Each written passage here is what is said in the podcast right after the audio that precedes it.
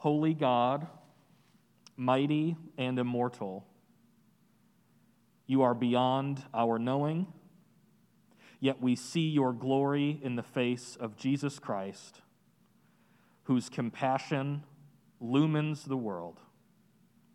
Transform us into the likeness of the love of Christ, who renewed our humanity so that we may share in his divinity the same Jesus Christ, our Lord, who lives and reigns with you and the Holy Spirit. Holy God, you have revealed the glory of your love in Jesus Christ and have given us a share in your Spirit. May we who listen to Christ follow faithfully and in the dark places where you send us, reveal the light of your gospel. Amen. Our psalm this morning is Psalm 50, and I'll read the first six verses of Psalm 50. Psalm 50, verses 1 through 6 says, The mighty one, God, the Lord, speaks and summons the earth from the rising of the sun to where it sets. From Zion, perfect in beauty, God shines forth. Our God comes and will not be silent. A fire devours before him, and around him a tempest rages.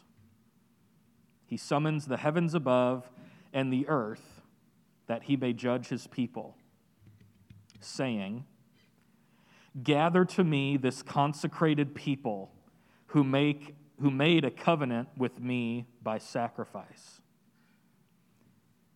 And in response, the heavens will proclaim his righteousness, for he is a God of justice. In just a moment, Tom and Ty are going to lead us in a few songs and then after that, we'll have some time of prayer together and um, would just encourage all of us to allow these moments to be peaceful, allow these moments to be ones where we can just breathe, be in the presence of God, be in each other's presence as well. So, Lord, as we engage with these songs, would you speak to us? Whether we're singing along or humming along or simply listening, would we be able to hear your voice? Would you draw near to us? And would you encounter us here? Give us ears to hear your voice. Give us eyes to see you at work among us. As we begin our weeks together, would we commit to you playing the central role, the key role in our weeks. In Jesus' name, amen. Paul writes a letter to the church that gathers in a town called Corinth. Our Bibles account for two letters, and this is a reading from the second one, Second Corinthians chapter 4 verses 3 through 6. Even if our gospel is veiled, it is veiled to those who are perishing. The God of this age, and it would be worth noting that there's a lowercase g, what, what I just read. That's a phrase. The God of this age has blinded the minds of people who don't believe yet, so that they cannot see the light of the gospel that displays the glory of Christ, who is the image of uppercase G God. I'm going to work through verse 4 again. There is a lowercase g God of this age that is blinding people preventing them from being able to see the light of the gospel of Christ. Did Paul write this yesterday? or did he write this thousands of years ago? Goodness. For what we preach is not ourselves, but what we do preach is Jesus Christ as Lord and ourselves as servants for Jesus' sake. For it is God who said, Let light shine out of darkness.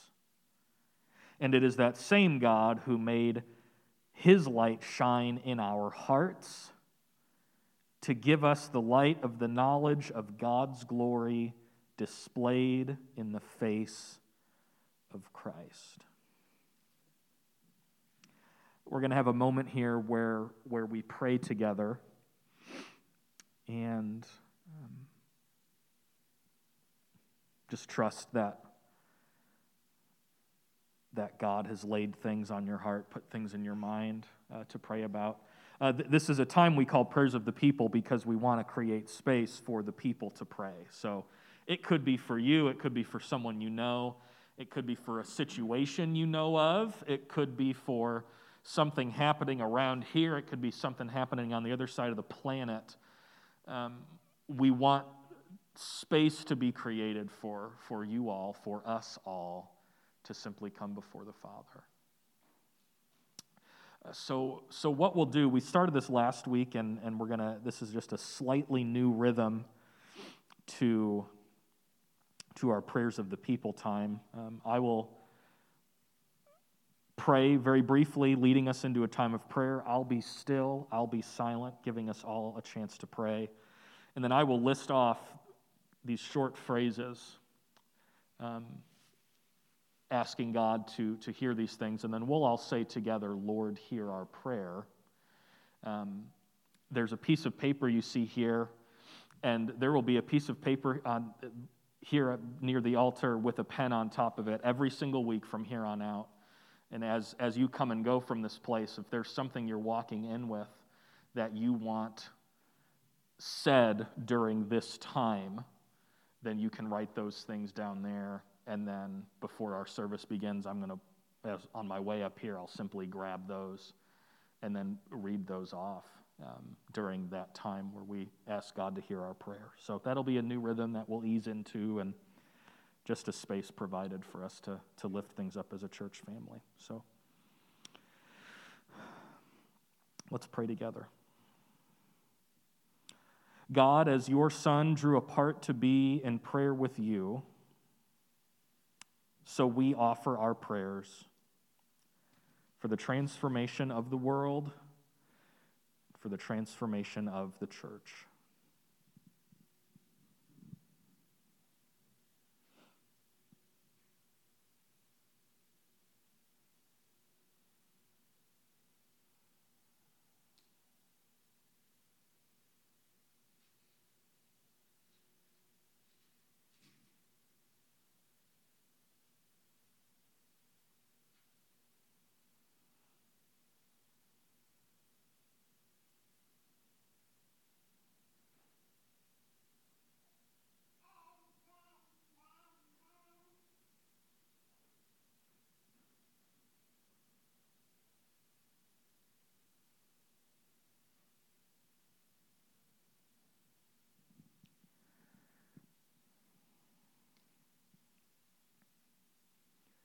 Oh God, we ask that you would be with those who work in healthcare who are being stretched during this pandemic. Lord, hear our prayer. Oh God, we ask that you would be with those who are serving right now on the front lines of justice initiatives. Lord, hear our prayer. God, we ask that you would be with the widows that are in our faith community that you've entrusted us in the care of. We pray for Joan and Jeanette and Sharon, asking that they would be safe and warm this day. Lord, hear our prayer. Lord, we thank you for this neighborhood and ask that you would continue to dwell here, and not only here, but in the places where we live and the places where we work and spend time with our friends and loved ones.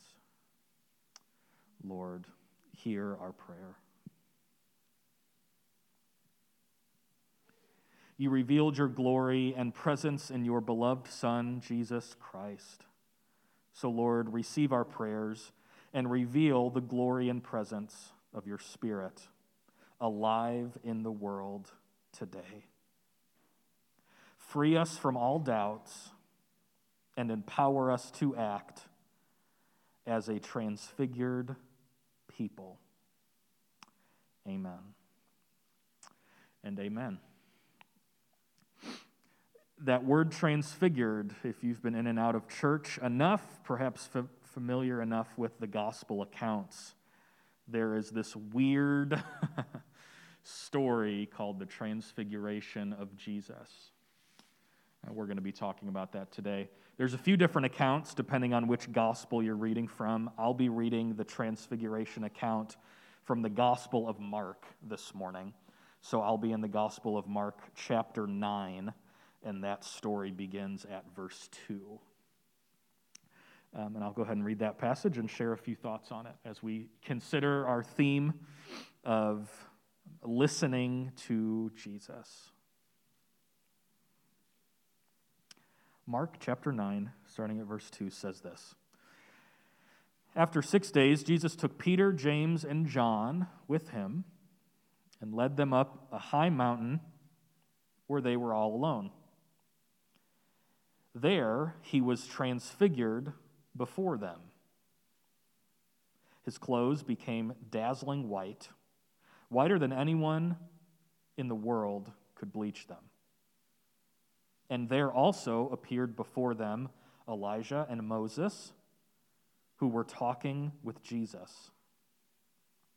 Peter said to Jesus, Rabbi, it's good for us to be here, so let us put up three shelters one for you, one for Moses, and one for Elijah. He did not know what to say because they were so frightened. I've been there before. then a cloud appeared and covered them, and a voice came from the cloud This is my son, whom I love. Listen to him. Suddenly, when they looked around, they no longer saw anyone with them except Jesus. As they were coming down the mountain, Jesus gave them orders not to tell anyone what they had seen until the Son of Man had risen from the dead.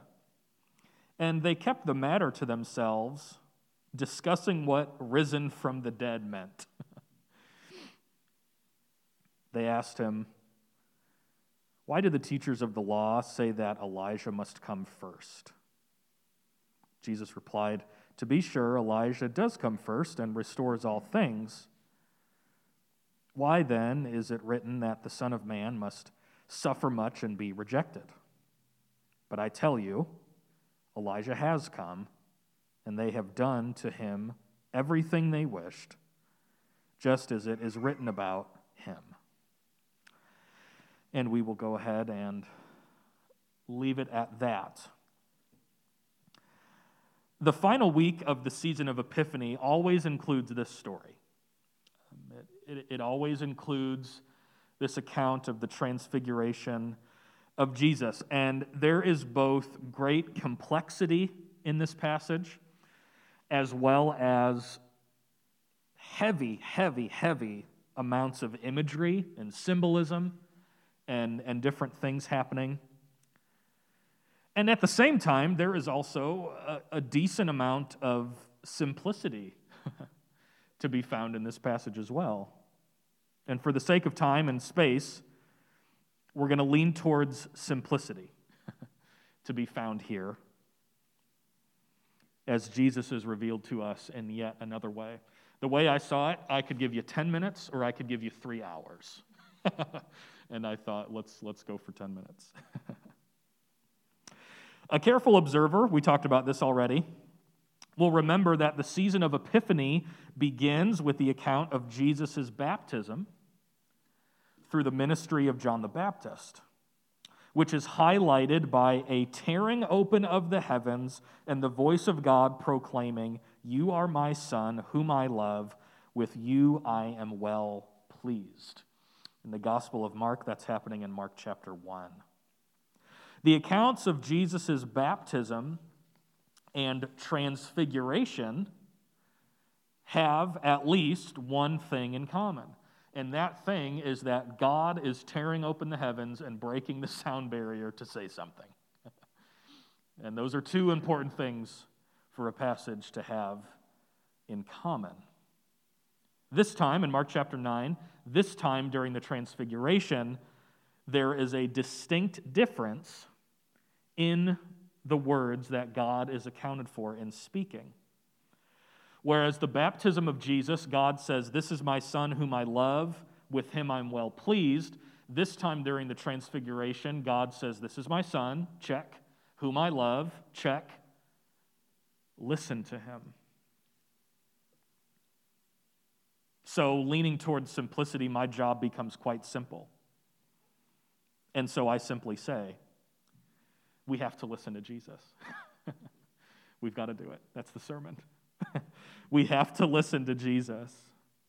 Because this is what's also happening is that in the presence of two of the greatest voices of the Hebrew Bible, that is the Old Testament. We're talking about in the presence of Moses, right? The mouthpiece of Exodus, as far as the mouthpiece of God is concerned. Elijah the prophet, these powerful mega voices that we read about in the Hebrew scriptures. In their presence, God does not say, Listen to these three people whom I love. and God does not say, Listen to what Elijah and Moses have to say about my son Jesus. But in the presence of prophets and disciples alike, God says to us and the world, listen to Jesus. So, what does it mean to listen to Jesus? Well, I think we have every reason to take this part of Scripture as literally and as seriously as we possibly can. I, I really do. And I wouldn't say that about uh, all parts of Scripture. But I would say that about this one is that we could glean from this is that we are to listen from listen to Jesus. But but what does that mean? Well, aside from uh, listening to Jesus in, in perhaps a way in which we've heard the voice of Jesus before or some kind of prompting through the Spirit, it could mean that we are really to tune into and listen to Jesus' teachings as revealed in the Scriptures uh, different parables. Uh, looking at just the example of Jesus could be a way of listening to him. There, there might be something that Jesus is accounted for in doing in the scriptures where Jesus isn't necessarily even talking, but just the example of the way in which Jesus lived is a way to listen to Jesus. A great place to begin in gaining insights into the voice of Jesus that we're supposed to listen to is the Sermon on the Mount.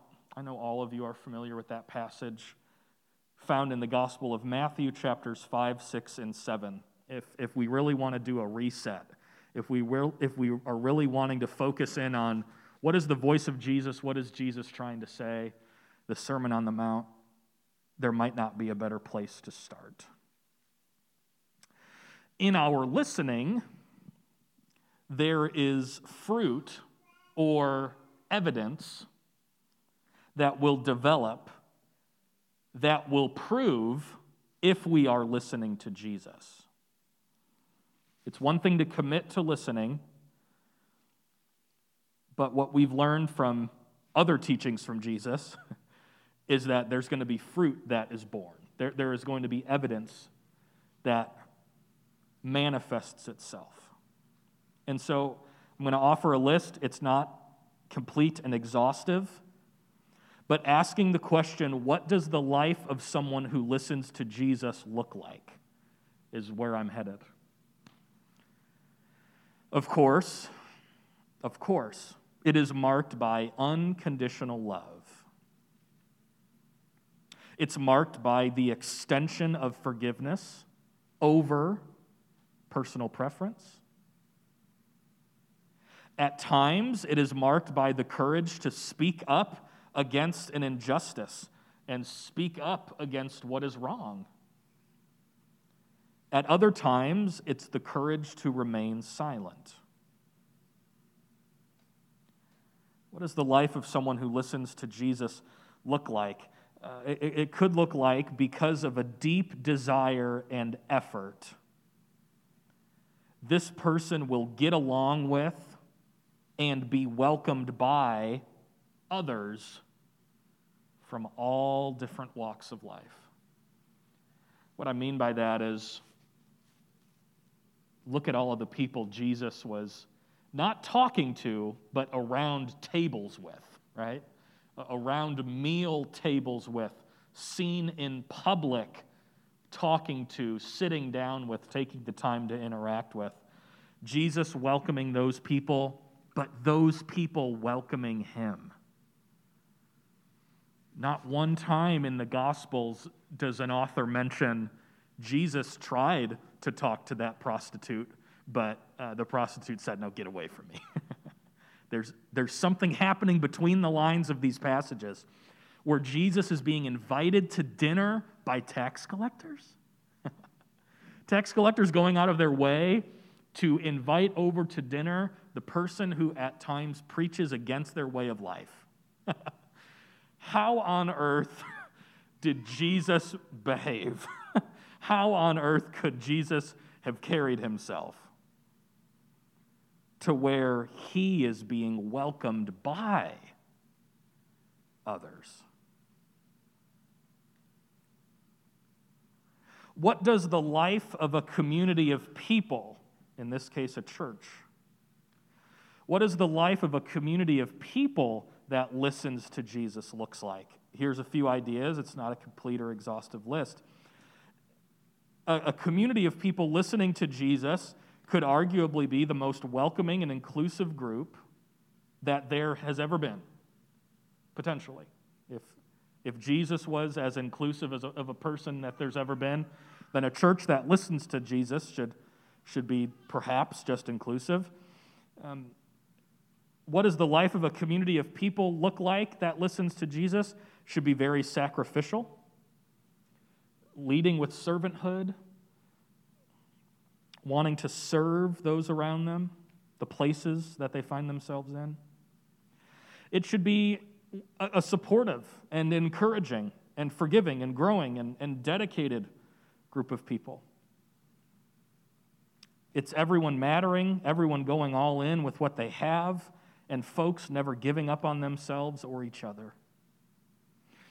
I'm encouraged that when I wrote that list, when I was preparing for this, for this small talk, I, I was able to think of examples of Reachway. Like, that was fun. Like, it was, I, I love the fact that we can draw these conclusions and we don't have to look far to see examples of what it looks like for a community of people to be those things, to be welcoming, to be supportive, to be encouraging, to be dedicated to one another. I love that.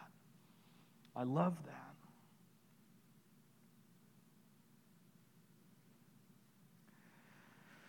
So, in conclusion, concluding this talk, concluding my brilliant scholarly thoughts on the Transfiguration, right? Goodness gracious.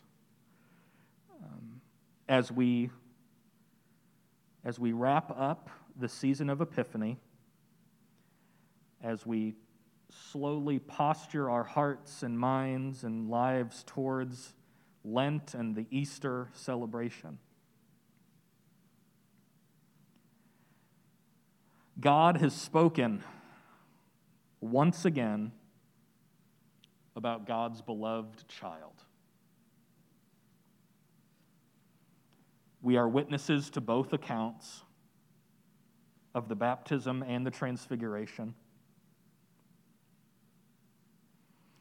In light of God's speaking, in light of the fact that we have witnessed these things, there's only one thing left for us to do. listen to Jesus.